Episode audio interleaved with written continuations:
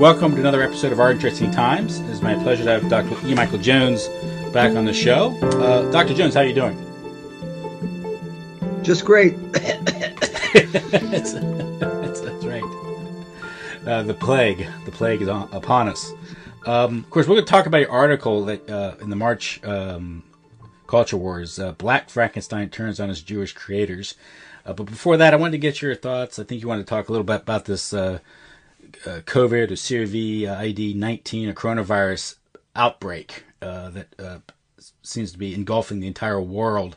But you you think it's a cover for something else? At this point, just uh, something that is deliberately deceptive. There are schools of thought that I value here. Uh, both of them are saying that it's a bio bio weapon, a, a biological warfare weapon. Uh, France, Winnipeg, and got in because he wouldn't give his saying it's a bio weapon that was deliberately unleashed, unleashed on, on China, uh, and and that made that that that uh, institution in Wuhan uh, is not a bio weapons lab. It's just a kind of hospital mm-hmm. or research center. So I don't. Where are we supposed to go with this? Okay, where are we supposed to go with this? If you take something like uh, the East Germany, uh, uh, they had a secret police operation there called the Stasi or the Staatssicherheitsapparatus or something like that. And um, the only way we could understand what was going on there was after the regime fell, because at that point the uh, the government opened the archives. This is now the German government, the and they opened the archives, and now you could do research and you could come up with something. But as long as that regime was in power, you could never find out what was going on because it was all secret. Well, I suspect that something similar is happening here. So, what can we base? Uh, we're in the middle of something, and you never know what's going on when you're in the middle of something. But it's nothing comes from nothing. So, something has to come from something.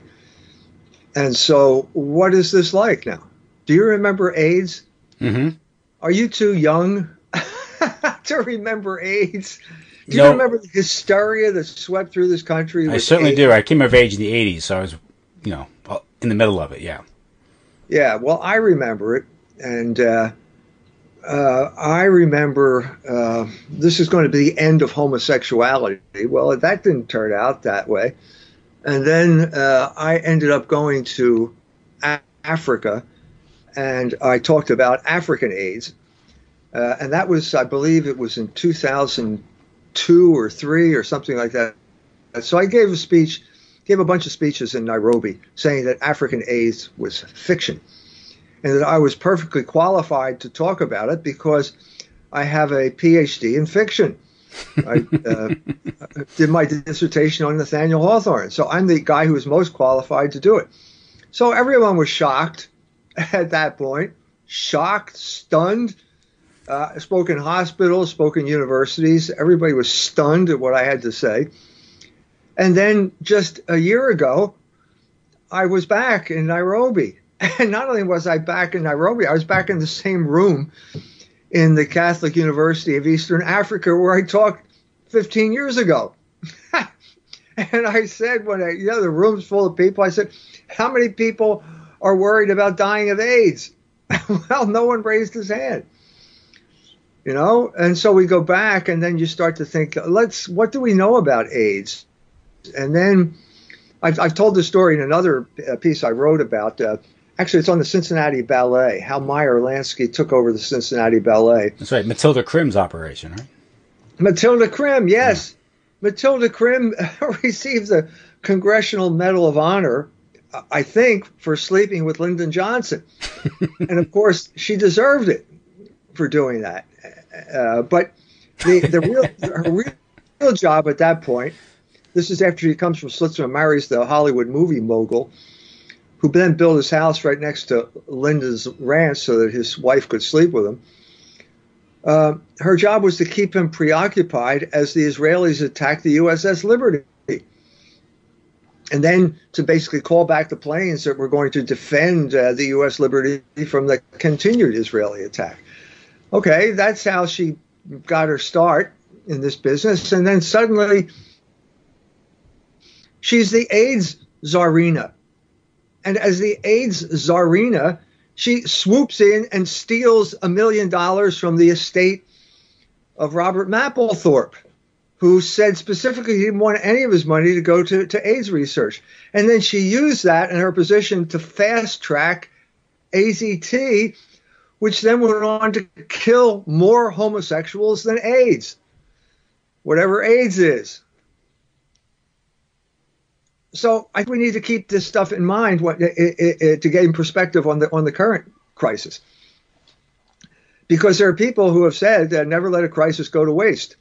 And uh, I have the feeling that lots of things are going on here. First of all, it looks as if we have a stock market crash going on here. Mm-hmm. Did did the, uh, did the uh, coronavirus cause, cause the stock market crash?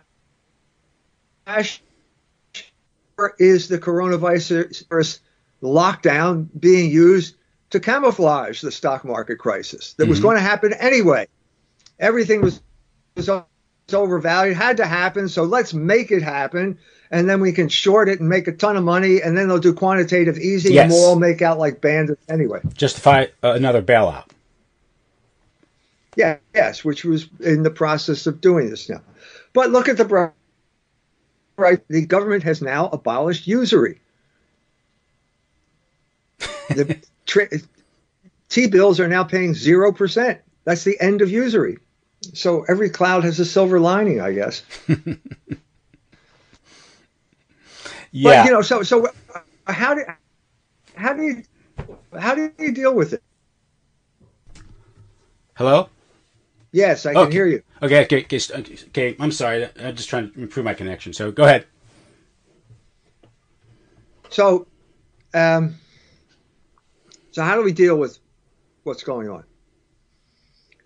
I think we need to look at the uh, the sort of epistemology of what's going on. So let me let me ask you a question. Do you believe that there is such a thing as woman as women? Yes. Yes, I do too. Okay, it's a it's a category I think that corresponds to a reality out there. Okay, half the population of the world, women, the other half are men. Okay, pretty clear, right? Mm-hmm. So if you believe in women, then you must believe in women's rights. Right? well, not, okay, well, depends what your definition of that is. Oh, now you're getting uh, you're getting soft on me here. Wait a minute. yes or no, buddy? Do you believe that there's things such a things as rights? And do you believe that women should have them? Yes or no? Well, I guess broadly speaking, yes. Okay, good. So therefore, you're for abortion, right? Oh well. Oh, what do you mean? No, no. Wait a minute. This is logically inevitable. You have, you have to go to. You have to draw my conclusion here because you admitted, didn't you, that there are such things as women, right? That's mm-hmm. a fact, right? So do you see what's going on here? What? How do we know that it's a fact? Well, we have something called science which tells us what the facts are. And science is the possessor of ultimate reality. And you can't argue with ultimate reality. You can't argue with science, can you? Uh, unless you want to be really weird and no one will pay any attention to you. but the question is, well, what do you, what does, what is science saying here? Well, it's going from a statement of fact to a meaning.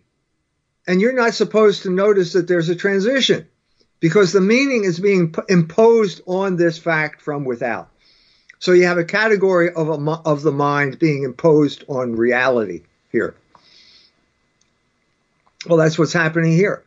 That's what happens with every single one of these crises. Do, have you ever seen a coronavirus? You don't know what. I know we've got pictures of them. Every time you click on Google, you see a picture of one. Well, but you've never seen one. Yeah, I've seen and a now, cartoon. Yeah.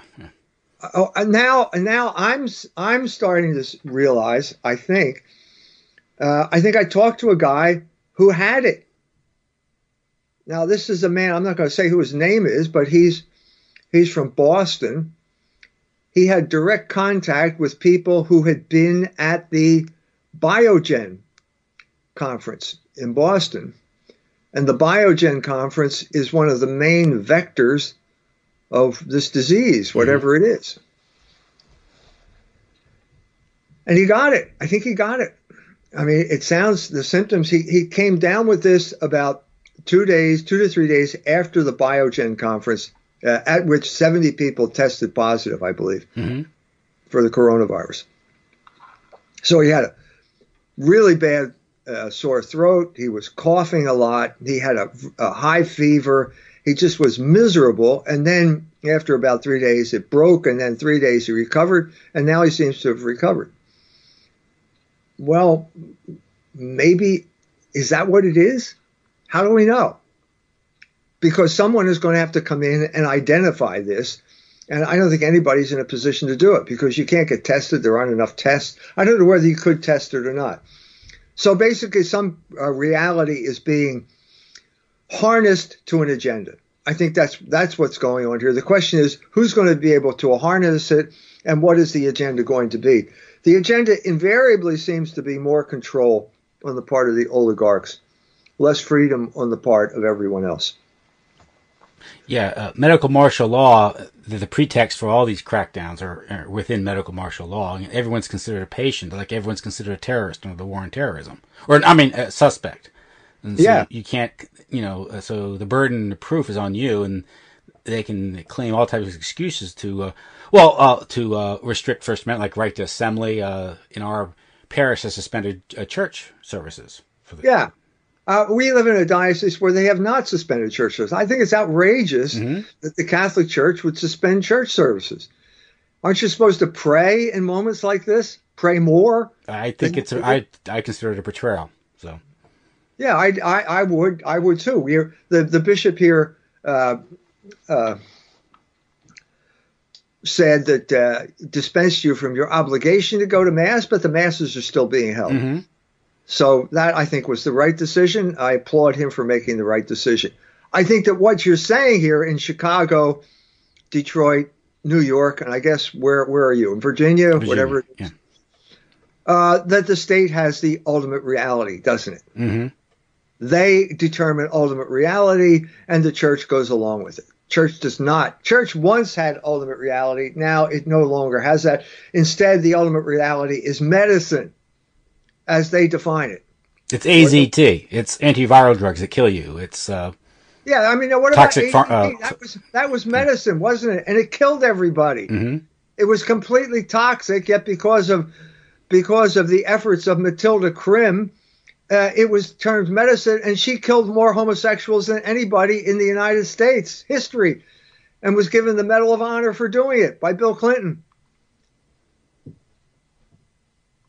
And the uh, the trick about the HIV uh, hypothesis or theory is that if it is just this uh, uh, you know mysterious rogue virus, that there's no moral lesson. Whereas if it is a culmination or a, a result of repetitive you know sexual degenerate behavior, there's a moral lesson there to be taught. And so this the psychological warfare angle is that in, in, although AIDS was an indictment of the sexual of the homosexual lifestyle, it was used to promote it because That's kids right. kids needed uh, graphic sexual sex ed classes.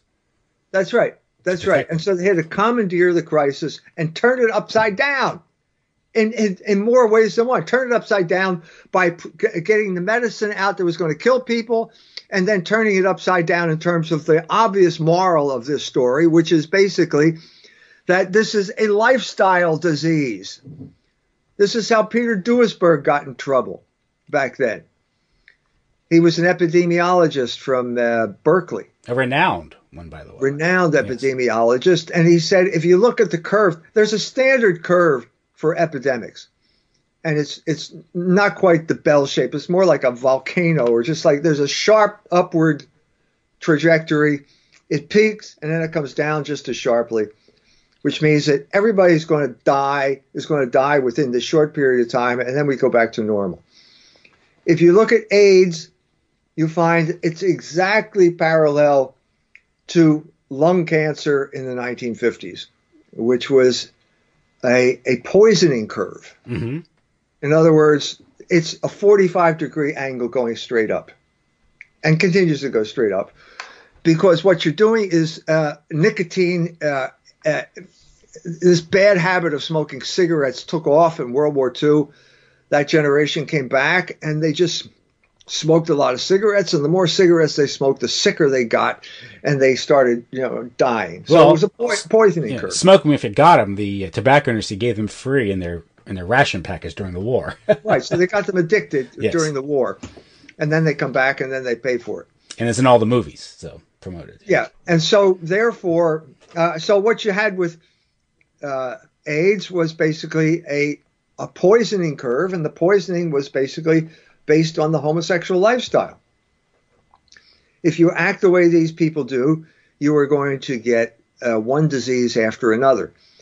And then if you're used to getting these venereal diseases, you yeah, the answer is antibiotics and you take indiscriminate and oftentimes prophylactic use of antibiotics, and your immune system breaks down, and that's what they called AIDS. And they tried to attach it to a virus because that absolves anyone from changing his behavior, which is precisely what the government were, the oligarchs at least, were interested in doing at that time. Mhm.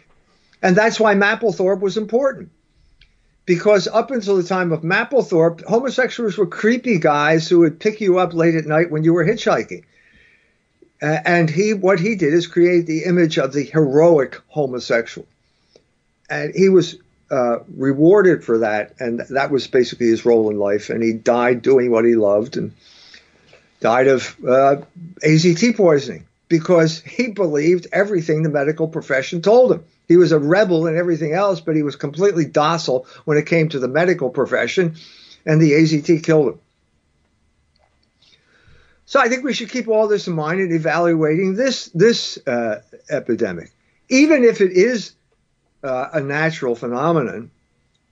Uh, it will be put to use because the government never let the oligarchs never let a crisis go to waste. So how can we use this crisis? How can we use it to our advantage? Because we now can step in and nobody's allowed to tell us no. You know, because we have this mandate, scientific uh, crisis mandate, like 9/11, similar, except that wasn't a, that wasn't a disease. But I mean, basically, uh, no one can say no. You can do whatever you want. You can push through the Patriot Act, which does all kinds of outrageous things. You can basically shut down the investigation in New York City, which is what they did. You can ship all the beams off to China and not look too closely at how they seem to have been cut at the bottom, you know, because they've all been melted down in China and it's over now. And it confect a narrative that is imposed on everyone in the same way that I talked to you at the beginning of this interview about, oh, you believe there's such a thing as women? Well, then you must be pro abortion, right? No, no. That's the sleight of hand that's going on here. And no one's talking about other other causes of, of pneumonia or, or respiratory distress, like a, aviral mon- m- pneumonia. There's the air quality issue in China itself, which I think you know, they they they it's they had protests last year in Wuhan regarding the the air quality, and to get Chinese to protest, it takes a lot. Yeah. And so this is a pretext for the government to crack down and maybe, well, let's blame a virus. And then uh, it kind of takes off. And now we're hearing cases all over the world. But the only problem is any given day, any given month of the year, you're going to have so many people dying of respiratory illnesses, particularly in retirement homes. You know, and we're not given any uh, case history of, the, of these victims, or you know what type of health problems they had going into this, and this this might be the final thing. But like I said, in you know, and like the pneumonia itself doesn't necessarily caused by a virus. It can be caused by a, a multiple of things. One thing is this toxic poisoning and the chemicals that what modern life sort of douses humanity in anyway. And China is a good example of that because they've rapidly industrialized without any concern for the environment or the people that work there. That's right. That's why everything got outsourced there. Mm-hmm. No, no worry about environmental controls at all. The same way in Africa, where you know you had AIDS, where everything was written off as AIDS. Uh, you know, if there's a disease, there was AIDS. But you know, when you're in a country like Haiti or Africa where they dump things, and give an example of how that works is you know Larry Summers, which you've written about. He when he worked for the World Bank, he wrote a, a, a memo at the World Bank saying was Africa was a good dumping ground because people already have short short lifespans there. Yeah, thanks, Larry. So this is the the moral, you know, uh, uh, attitude or outlook that these, that these people the- have. um, The immoral outlook. yeah, yeah, and but nevertheless, we're being told by Anthony Fauci that to hunker down. Yeah, thanks. Thanks. Thanks, Who Tony. is this guy? Why is it that whenever these people fail at what they're supposed to do, they then have added authority and money to tell us that we have to do something, that it's our fault that you failed? That's I mean, the lesson of 9/11 and the stock market crash in 29, isn't it? 9 9 11. Wait a minute. You guys failed colossally. We have the biggest intelligence operation in the world, and you allowed the three guys with box cutters to steal three airplanes and destroy the, the tw- Twin Towers. It seems to me you should all be fired. Why wasn't the entire CIA fired at that point? mm-hmm. Oh, instead we had to give them more money to fight terrorism. But again, what's terrorism? What is that? That's a category of the mind Mm-hmm. that has uh, no relationship to reality. Or Remember we were told about the caves in. Afghanistan? Hmm? The caves in Afghanistan, the network of Yeah, the caves. I remember that. Osama bin Laden was in one of them, except when we found out he wasn't in one of those caves. but that became the justification for the invasion of Afga- Afghanistan, and that went really well, didn't it? What uh, I mean, do you take World Health Organization or the CDC? Do you give them any credibility?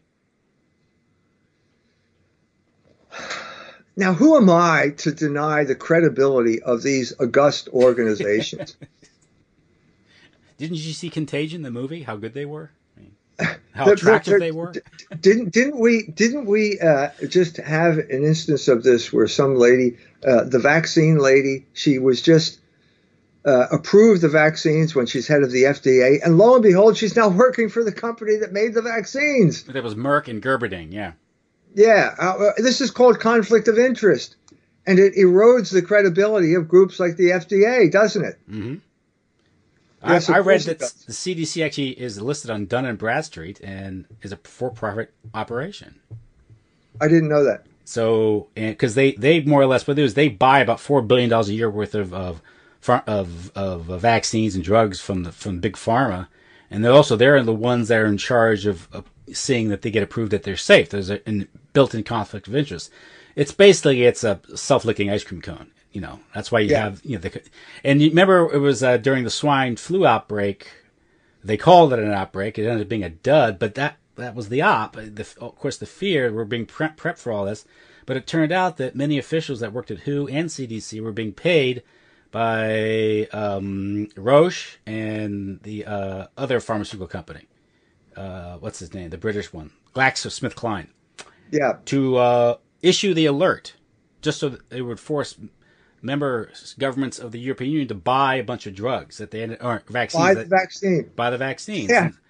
There was there was just an article in the Jerusalem Post. There's an Israeli company called Gilgal, and guess what they have? They have a vaccine all ready to go. They they have the antidote for coronavirus. and one of the guys, this is the funniest line in the whole article, and the guy says, "As luck would have it, we were just working on this. That's would have it. As luck would have it."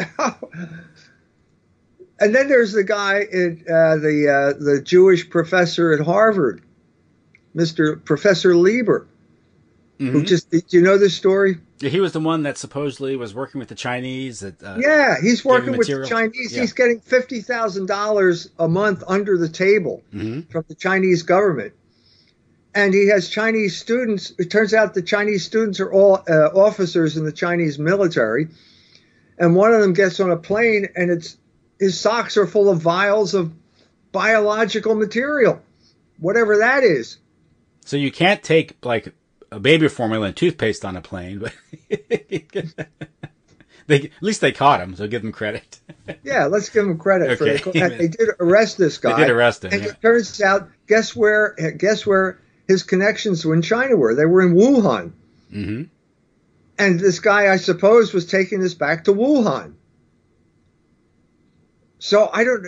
I- I mean, how how are we supposed to put these pieces together as it's happening? Yes, That's that's the problem. and hold hold our, our hold the officials that supposedly represent us accountable in any way without any reliable information. You know. Yeah, I'm sure 20 years from now we'll have a clear picture of what happened, but by then everyone will be dead here. uh, probably a lot of people, including the perpetrators of this whole thing. And how are you supposed to run a how are you supposed to be a, an informed voter when everything is covert warfare run by your own government against mm-hmm. you? How are you supposed to do that? You can't. You know. You yeah, I think we're outgunned here. Here, I mean, I, I think you can just throw your toss, you know, throw your hands up and go, not give them any credibility. That's my position, and I'm just well, looking, you know. See, that's the problem here. Now we've had a, a complete lack of trust. Yeah. And and just the most recent example is four years of the mass media saying the president is a jerk, and four years of the president saying that everything the mass media produces is fake news. well, what's the net result of that? well, you don't trust anybody. Yes. Who could say something now? You know, who would it be? I can't. If it's not the president, if his word isn't to be taken as law in some sense or other, well, who's that? The media destroyed this. The media basically destroyed the best propaganda machine in human history. And now you have nothing but skepticism. Well, the funny thing is, Donald Trump's initial reaction was somewhat reasonable. He said he was talking to Dr. Fauci, and he said, Dr. Fauci informed me, I asked him, I see the numbers, and every year, anywhere between 29 and 70,000 Americans die of the flu, and I'm seeing numbers here, you know, in a couple hundred. Uh, where's the crisis? And everyone kind of laughed at Donald Trump for asking that question, and no one answered it. And right. Was, no one's, no one, no one is, and a lot of people are asking this question, but no one's, no one in power or in the major media or in a position of authority is addressing that question. and there's no count. I mean, there's, there's, complete uniformity, whether it's throughout the hierarchy of the Catholic Church, businesses. No one's saying, "Wait a second, is this called for?" I'm, I'm all I'm seeing are people on YouTube asking these questions. That's right. That's it. That's the only people, lunatics like me on YouTube, mm-hmm. and you, you know, and we're, and we're the only people who are asking the questions, and they're trying to shut us down now too. As a matter of fact, they did shut down all the Chinese apps that they're claiming that this is a biological warfare attack. Mm-hmm. They told the uh, government, the, the soldiers, uh, military, to turn off their act, TikTok or whatever it is. Yeah. Um, uh, because they don't want them listening to those stories because they start, might start believing them at some point. And in a broad sense, the you know the entire modern industrial world is a victim of chemical and biological warfare, meaning uh, what they do with whether it's the toxic vaccines that they impose on infants, like HB Hep B vaccine on infants. These are the same people who think that you know, infant babies should get Hep B shots, um, or just the uh, the environment. And there's the issue of electromagnetic radiation, and coupled with the smog. And the big problem here is a lot of people are looking for one cause. But a lot of the diseases that we see in the modern world, whether it's inflammatory disease, or neurological problems, or even respiratory, these are these are syndromes, a product of things, and often there isn't just one cause. So you don't have to go chase one cause. But this virus narrative does create the one cause, and it also creates the pretext for you know force jabbing everybody, creating a you know, another fake elixir or something, selling more snake oil. Uh, yeah, these vaccines. Yeah. Now it, that's that's where the crisis is going to happen if they start mandatory testing and mandatory vaccines. Mm-hmm. That's when there will be blood in the street. I, I can see that happening. But what gets me is the people are self how forgetful people are of just recent history of all these other duds these fake uh, epidemics and the scandals that arose from them, like whether it's the vaccination scandals and the WHO and uh, their connection to big pharma, uh, you know, the um, idea, the, the, the whole thing about uh, uh, you know SARS and, and you know, you know 800 deaths.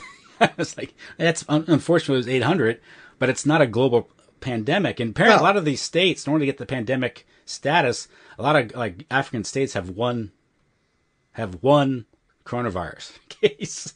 so it's like a, a, statistical game just to, so they can declare a pandemic.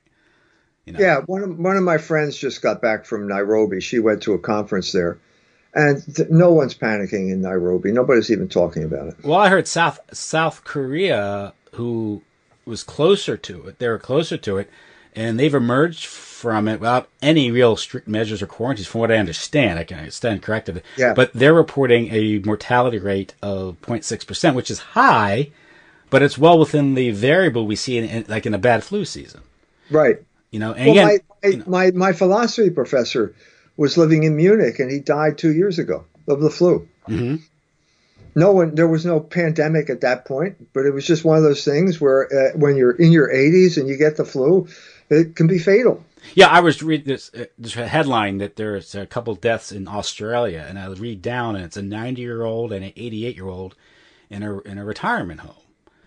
Okay, yeah. uh, that's sad, but uh, two months ago I wouldn't have heard about this. No, you know, the first the first death in New York was an 81 year old woman with uh, previous respiratory problems. Yes, and this is what you ex- you'd expect to see in any flu season. These are the vulnerable, but it's the not average excuse- age of the of the deaths in Italy is 81.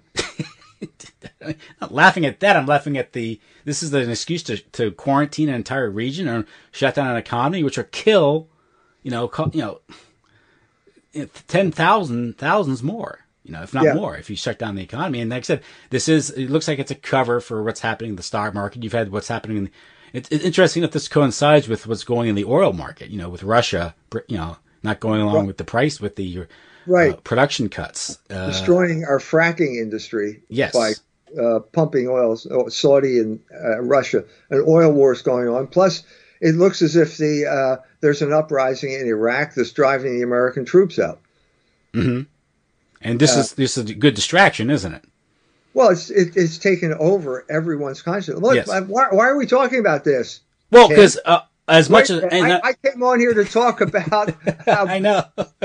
well, Black Frankenstein. Yes. here we're proving them right. They have completely disrupted our normal conversation here. I'm, I'm worried about the ultimate reality and logos, but then again, I'm looking at the store and there's no toilet paper.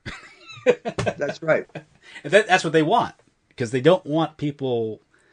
And another thing is that this the, the the relation between disease and fear and anxiety, how it weakens us and makes us more susceptible to the microbes that are out there anyway. So they're going to kill more people just by doing that, by upsetting people. That's right. Because it weakens and we're everybody. in the midst of a, a whole wave of uh, HBO, Amazon Prime Holocaust fear movies. Yes. Now, uh, that actually, I'm I'll let the cat out of the bag. The next issue of Culture Wars is a big story on hunters. Oh we yes, talk yeah. about that when it comes when it comes out. Yes. You know, I don't want to get ahead of myself here. There's so much to talk about. and now everyone, since they can't go to work, they're binge watching as long as electricity right. stays on. This is going to be the perfect storm for the release of Logos Rising. it comes out it's coming. I couldn't have planned this. Is this is God's hand in human history? You know, uh, I couldn't have planned it better. Yes, because but when we we we uh, start shipping books in about two weeks, everyone will be in quarantine. everyone will be so sick they'll be climbing the walls. And here's the here's the answer to your quarantine experience: buy Logos Rising. Are you disinfecting each copy?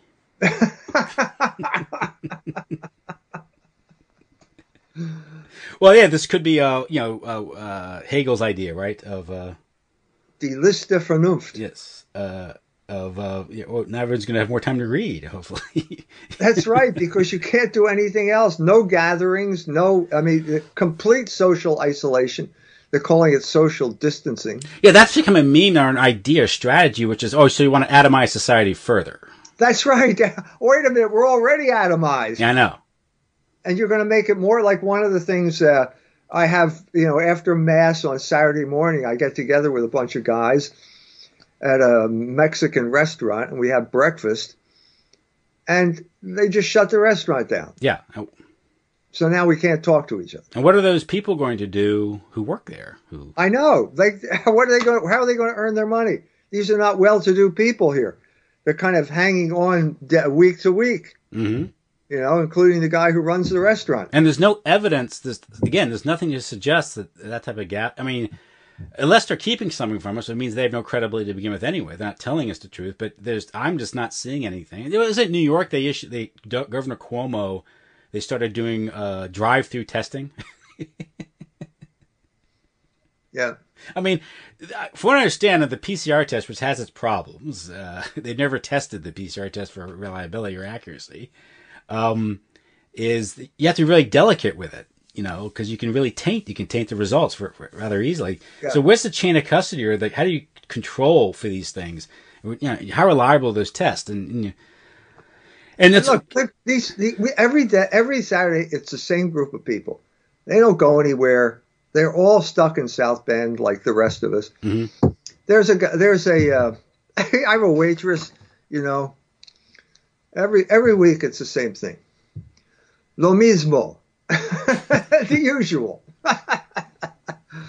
okay, so there's a guy who comes in. This is a true story. Guy comes in, uh, and she's not there. And so the waitress says, What do you want? And he says, The usual. And the waitress says, Well, I- I'm new here. I don't know what the usual is. And the guy says, I don't either. so they had to call the waitress up in the hospital to find out what the usual was. you know, this is a type of uh, a, a, a, a kind of enclosed community. It's not like O'Hare Airport here. hmm Oh, it's the same group of people, but then now we can't do that. We got to interfere with, uh, and make this mandatory crisis, impose it on everyone, where it's really not going to have one bit of difference one way or the other. If if I'm not contracting it at mass, why am I going to contract it at the restaurant? Yeah. It's pretty much the same thing. You know? And again, it's again it gets this fear of the you know of the germ itself, and really, uh, was, I think it was Louis Pasteur on his deathbed who said that uh, he was wrong. The terrain is everything, meaning that basically your general health will protect you from these things.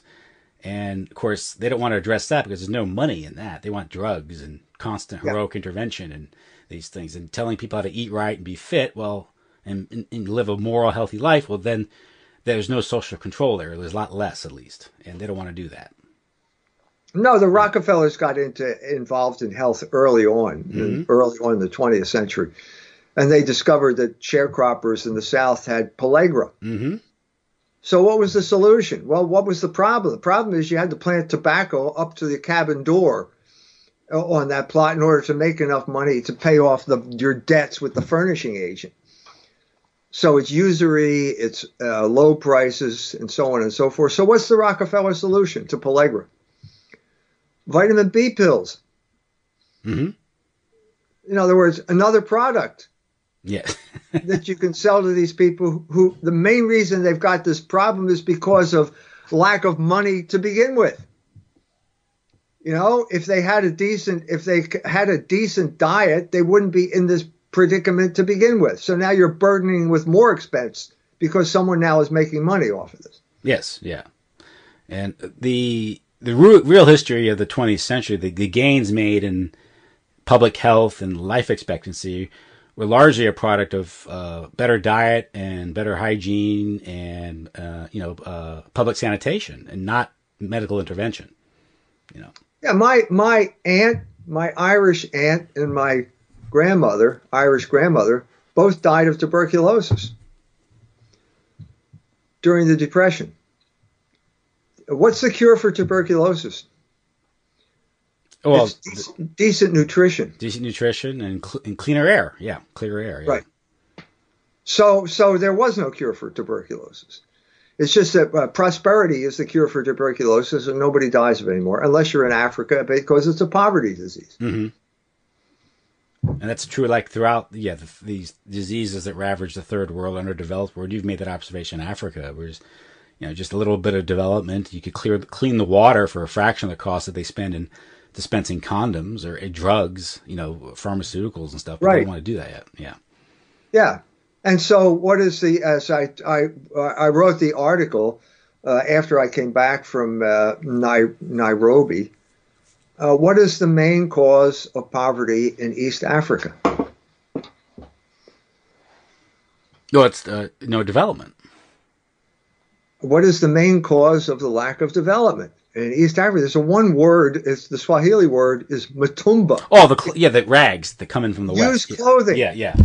Used clothing. The entire uh, East Africa awoke to this fact a few years back, and every country passed tariffs to protect the economy, the local economy, and create a situation where the people in Kenya could get back to planting cotton and they could go back to processing cotton, and that would be the beginning of wealth accumulation.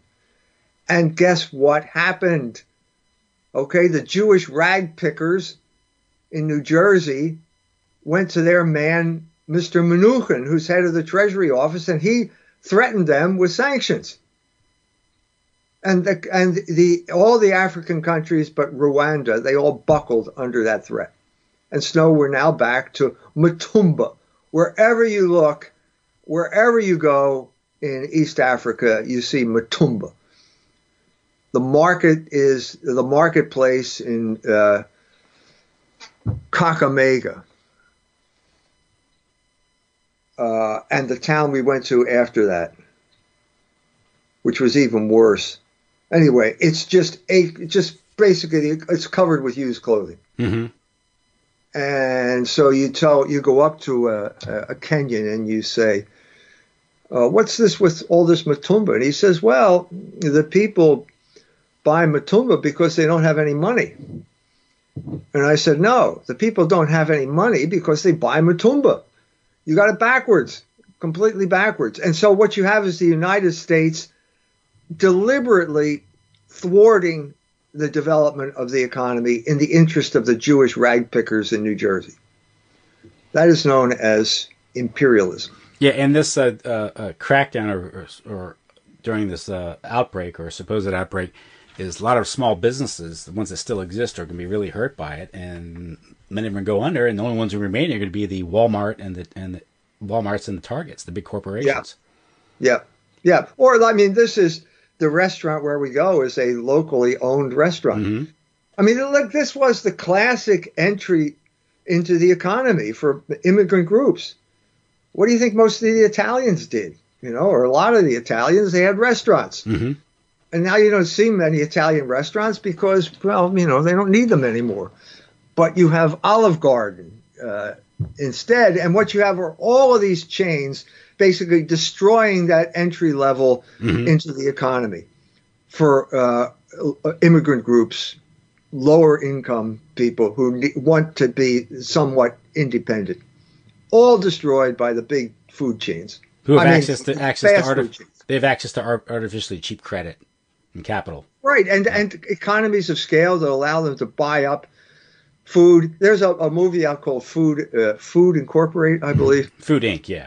Food Inc. And basically, there's a Mexican family saying that we can't buy the, we can't cook our own food. We can't afford to cook our own food because it's cheaper to go to Taco Bell Yeah. or McDonald's because of the economies of scale that they have. And then the people eat that food, the fast food, and they become progressively sicker and weaker, and then they have to go to the pharmaceutical industry, That's right. pharmaceutical companies for treatment for Yeah, so diabetes, inflammatory Everybody disorders. makes out except the people who are the guinea pigs in this social experiment, and they they all die of diseases that could have been avoided if they were allowed to make cook their own food. Yeah, because they'd be just overall healthier. They could That's right. Cope with these things. Well, uh, your article. Let's uh, talk a little about your article. We have some time left. Um, Black Frankenstein turns on his Jewish creators. So you have a lot of groups of blacks that are assaulting these Orthodox Jews in New York, and of course the cry is anti-Semitism. But you see a little bit more. You see it differently. Well, yeah, I mean, first of all, what we have is a counter paradigm here. This paradigm does not work. Okay, because we all know that the main course source of anti-Semitism is white racism. Well, it turns out that all the perpetrators are black.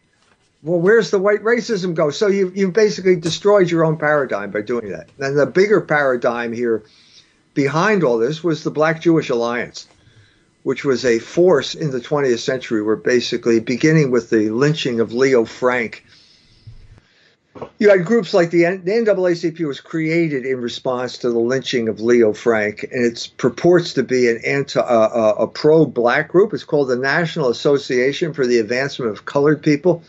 We don't call them colored people anymore, but uh, uh, that's what it was there to do, right? And uh, who can argue with that? Uh, well, one of the guys who argued with it was um, the black man from Jamaica, Marcus Garvey, who was proposing a different paradigm. This paradigm was black nationalism. Everybody else had their own ethnic group and they had their own nationalist group. And so why can't black people have it? And the main opponent to this idea of black nationalism was the Jews. They don't like nationalism unless it's Jewish nationalism. And then it's called Zionism, and then they have their own country, and that's okay. That's different. Uh, but anyone else that tries to do this is a bad person. Uh, and white nationalism, of course, every, what's ipso facto bad. As soon as you say the word white, it's bad. We know that, right? Mm-hmm. Well, it turns out black nationalism is bad too. Any nationalism is bad because it makes Jews feel uncomfortable. And so, what the NAACP was was basically an anti black nationalist organization. Uh, they had to get a black frontman, and that was W.E.B. Du Bois or Dubois.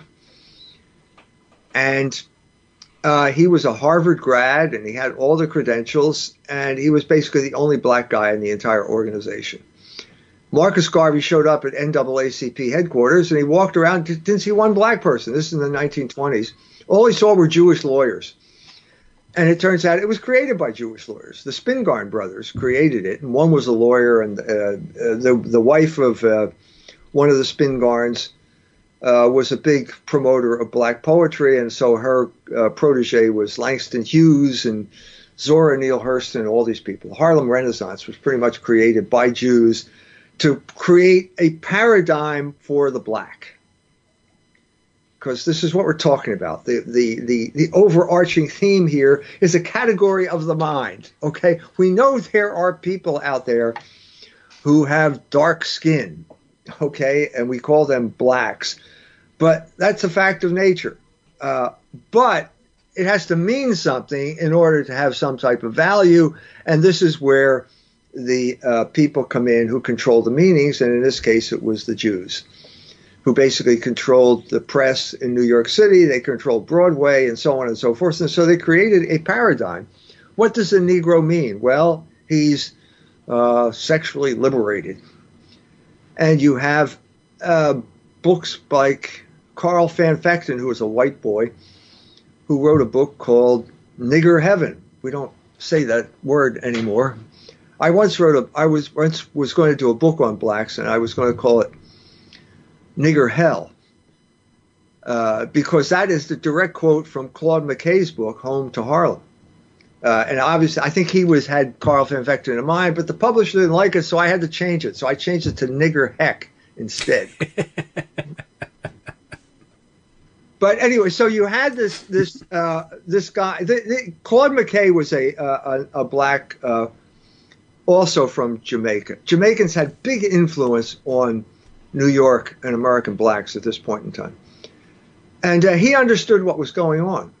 And he wrote home to Harlem, home from Harlem. And he, he, he in, in, many ways, he couldn't resist it. You know, he, he got promoted uh, because the, the Negro was a paradigm of sexual liberation. He knew it and he succumbed to it and ended up going up to, over to Russia during the Russian Revolution. Mm-hmm. He's celebrated as the great liberated Negro and so on and so forth. Ended up contracting syphilis and didn't have a good end to it. He eventually converted to Catholicism, died in the Catholic Church. But what you see during this period of time is the creation of a paradigm that we're going to impose on this group of people. And the real paradigm was it was sexual revolutionary, but it was revolutionary the Jews wanted to turn blacks into revolutionaries. And they succeeded to a large extent. And the culmination of this was the civil rights movement, which was in many ways a revolutionary movement. Certainly, if you lived in the South, it was a revolutionary movement. But it all collapsed, all came to the end when Harold Cruse, 1967 was the year when the, the Black Jewish Alliance broke down uh, because Harold Cruse wrote a book called The Crisis of the Negro Intellectual, which basically explained how when he was a communist in the party in Harlem, the Jews just used them as proxy warriors for their benefit, and the blacks got nothing in response. And at that point, they got sick of it. So along the way, you had things like the Harlem Riot of 1937, which was basically a black Jewish riot and and so that didn't people didn't like that at all. One of the people didn't like it was Fiorello LaGuardia, who was a Jew, even though he had an Italian name. And uh, he did everything within his power to change that into a black white conflict, which is the paradigm that the oligarchs love to this day. To this day. So you have the same thing. Uh, people get along. You know, places like South Bend, black people, white people, they get along with each other. Uh, they tend to, you know, they, they're Christians, different denominations, but Christians, and they get along and they see eye to eye. So you need to stir people up. And so what you have is George Soros funding Black Lives Matter to regenerate racial conflict. And then you have, on the other side of the coin, you have Richard Spencer taking the white boys to Charlottesville and leading them, handing out spears and telling the white boys to charge the machine gun nest which was manned by a Jewish lawyer by the name of Roberta Kaplan. So you put all these things together, and what you realize is that there's conflict here because in a place like Brooklyn, you have Jews where the Jews are the landlords and the blacks are the people that rent. And the Jews are constantly forcing black people out of their homes because they want yuppies in because they have more disposable income. And this generates animosity. And so you have black attack, blacks attacking Jews. You know, a lot of it happening uh, December and into early part of this year. And nobody, this is not supposed to happen. Nobody's allowed to talk about it because it contradicts the main paradigm, uh, uh, which is one of the main paradigms of this country, is racial conflict. The oligarchs love racial conflict. And if it turns out it's black and Jew, that's the wrong. It's not black and white.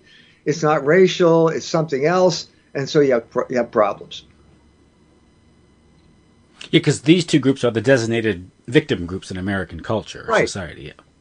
Yeah, and so they got them fighting each other, and that. How are we going to deal with that? No. How is Bill De Blasio going to solve this problem? yes, right. how are you going to do it? Well, you're not. You're absolutely not going to do it.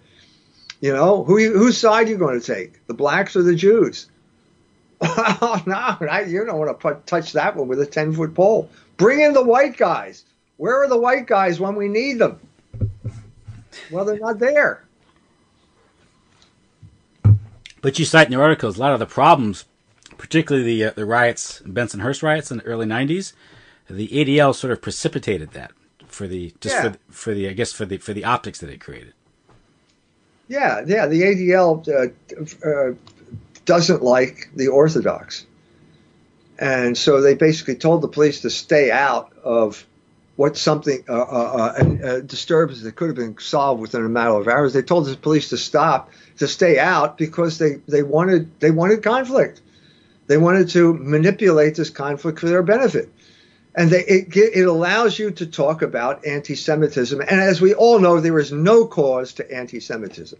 It just is. Many people. George Will said that. If George Will said it, it must be true, mm-hmm. right? He did say that. It doesn't. There's no cause. It just is. Well, it turns out if you look at Brooklyn, no, there is a cause, and the main cause of anti-Semitism is Jewish behavior and the blacks know that. So there are all kinds of YouTube videos now of blacks saying they do this and they do that, and they know, and they behave uh, like a law unto themselves, and that's what caused the riot. Basically, a guy driving crazily in Brooklyn where you can't, you know, and he killed a, a black kid, and the cops let him uh, escape from the scene, and the blacks were outraged, and that led to the riot. And now we have the same. Nothing has been resolved. He ran off to Israel, right? Yeah, yeah. so nothing's been resolved, and so you have the same problem, and then the, uh, once again this attempt to sweep it under the rug once again. Same thing happening over and over and over again, because no one, because the paradigm that they try, are trying to impose on this reality does not fit. It doesn't fit. But at this time, you also have the strange uh, development called Catholic Zionism, as opposed to, I guess, the more generalized Christian Zionism developing now. That's this is all a fiction. This is uh, this is an article in First Things. This is created by Jewish Foundation money. There's no such thing. It doesn't exist. Cannot exist. We have a long. Bob Sungenis did a long article in the same issue mm-hmm. explaining why it, it cannot possibly exist Zionism is always a function of these fundamentalist sects of the sort that we have in Indiana, Christian Zionism. It doesn't exist in Catholic circles because the Catholics have a better understanding of the church as the new Israel. Uh, so it's not going to work. Um, uh, but that doesn't mean there's not some Jewish organization out there that's willing to give First Things money so that they promote this type of crap. And that's debunked as well in the same the March issue of Culture Wars, which also has the Black Frankenstein article. Mm-hmm. I guess was it uh, Singer is also funding this through the uh, foundation. Yeah, it's yeah. all Singer money. The the world's number one vulture capitalist is funneling money to First Things to promote articles like this preposterous Catholic Zionism article. Yes, it's the best journalism money can buy. And the editor, or at least the, the journalist who wrote this article, was a convert to Catholicism who's married to a Jewish lady whose parents are being raised as Jews. So there's an there's an internal conflict there. Which I understand the psychology well, he's, he's, like the ideal editor of First Things, which is basically there to conflate all of these uh, conflict, uh, all of these various groups mm-hmm. to one. This is what this is the point of conservatism conservatism is a way of uniting all of these people in some type of false unity that only exists within the editorial offices of First Things. And as soon as you walk out onto the street, well, it, it bursts like the soap bubble when it makes contact with reality. Yeah, they're promoting Judeo-Christian morality, right? Judeo-Christian, yeah. That's what is that? What is that? I'm not sure, but it seems to me if you look at any seminal document of the Catholic Church, the Jews were on one side of the struggle and the Catholic Church was on the other side. Mm-hmm. If you look at the situation today, I think that that's pretty much the situation as it exists. But the church, I, in another piece in the March edition, talks about the question: Why isn't the Catholic Church, you know, interested in, in um, you know, in conversions and proselytation anymore, proselytizing? You know, good question. Uh, good question because they've said that there's one route of salvation for Jews, and another for, for, for Catholics, right? Well, the, the whole the whole thrust of Catholic Jewish dialogue uh, for the past 50 years has been to basically weaken the Catholics' position on conversion. Mm-hmm. Uh, uh, basically, if it, it keeps inching toward dual covenant theology. So that when Bob Sungenis was called on the carpet, uh, the head of Catholic Jewish Dialogue at the NCCB in Washington said, No one believes in supersessionism anymore. Well, that means that there are two covenants then. and, and the Jew can be saved uh, by following his obsolete law, uh, the Mosaic covenant, which disappeared when the temple disappeared. You need a temple to have the Mosaic covenant. Needless to say, that temple disappeared in 70 AD. So you can't be saved by that covenant anymore. Okay? But why are we talking this way? Well, because we want to have some type of it's all this this fiction of Catholic Jewish dialogue that grew up out of the uh, Second Vatican Council, uh, uh, specifically the using the doctrine, uh, document uh, Nostra Aetate as its justification. It doesn't, yeah, it doesn't exist in reality. It's a category of the mind that does not fit reality. And it's changing now because uh, this, this is sort of the uh, uh, uh the uh, how Jews were were were behind mass immigration and uh, from the third world, and it was a time in the 50s and 60s when the ethnic Catholics there had a lot of sympathy for the Jews because of the Holocaust narrative of the Second World War but now these newcomers, relatively newcomers from you know from uh, South America or wherever, they have no interest in this, and they they just want to make a make a living there, and they're not they can't be guilted as easily as the no. Uh, no, they, they. This is again the, what Hegel called the cunning of reason. Mm-hmm. So you have a situation with uh, Cardinal Spellman, who was a you know a very pro-Jewish guy, and uh, according to my source, the, it was the the famous midnight flight to South America to get the UN votes to uh, ratify the state of Israel. Mm-hmm. And you had a basically philo Semitic group of Catholics of European origin who understood what happened in the Second World War or were sympathetic to the Jewish plight in the Second World War. And uh, the, the, the Jews destroyed their own their own good deal because Jacob Javits then introduces a new immigration bill in 1965 that brings in all of these third world people because the Jews wanted to dilute the European nature of American culture. And they got what they wanted, but you should always be careful for what you pray for because now you got people from Guatemala who don't know anything about what happened in World War II. And as you said, they're just struggling to make ends meet in a city which where the wages are ferociously low and the rents are ferociously high. And all they have to go by is the Jewish landlord that's trying to move them out or cheat them out of something or other. Mm-hmm. And that's what's causing the animosity there. And you can't blind, blame white racism for that. No, you can't. No. In, in no way, shape, or form. So, white racism, again, is this fiction that is created for political purposes. Now, you know, I mean, you you admit that there are people you would call women, right? Mm-hmm. So therefore, you're pro-abortion, right? yeah. Well, you admit that the, you know that my nose seems thinner uh, than the nose of the the guy I know in Kenya. So therefore, well, what do you mean therefore? What what therefore follows from that? That's the whole sleight of hand that we're talking about here. It's it's the in many ways it's the essence of politics. You know, it is scientifically established that people from Nordic countries have thinner noses than people from Africa. That's a scientific fact. Are you going to argue with science? So therefore, well, therefore what? I mean, are people, you know, there are left-handed people out there too. The Italians refer to this as sinistra. Are you saying that left-handed people are sinister?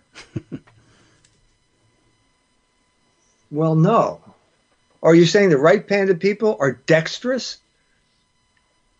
Well, no, no. You're you're you're jumping to conclusions here, and that is the essence of what we've been talking about all night here. The sleight of hand that uses some type of scientifically established fact, whether it's a virus or the color of your skin or whatever, as a launching pad for a whole agenda of social engineering. Yes. Yeah. So, uh, well, the article is Black Frankenstein Turns on Its Jewish Creators. It's in the March edition of Culture Wars. Of course, uh, Culture Wars magazine. You can Go to culturewars.com and su- subscribe there. The soon to be released book is Logos Rising, A History of Ultimate Reality.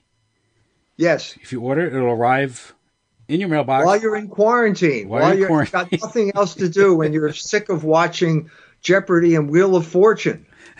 yes. Yeah, quarantine can be more entertaining these days because of cable TV and the internet. Right? Profitable, the best thing you can do in quarantine. Buy Logos Rising. quarantine, jeez. Okay, well, Dr. Jones, I want to thank you for coming back on the show. My pleasure, Tim. Always a pleasure to talk to you. Stay healthy, persevere, and perhaps we'll be in touch next month if uh, we all survive it. Yes. So we'll go from there. Thank you so much then. Good night then. You're welcome. Good bye. night. Bye bye.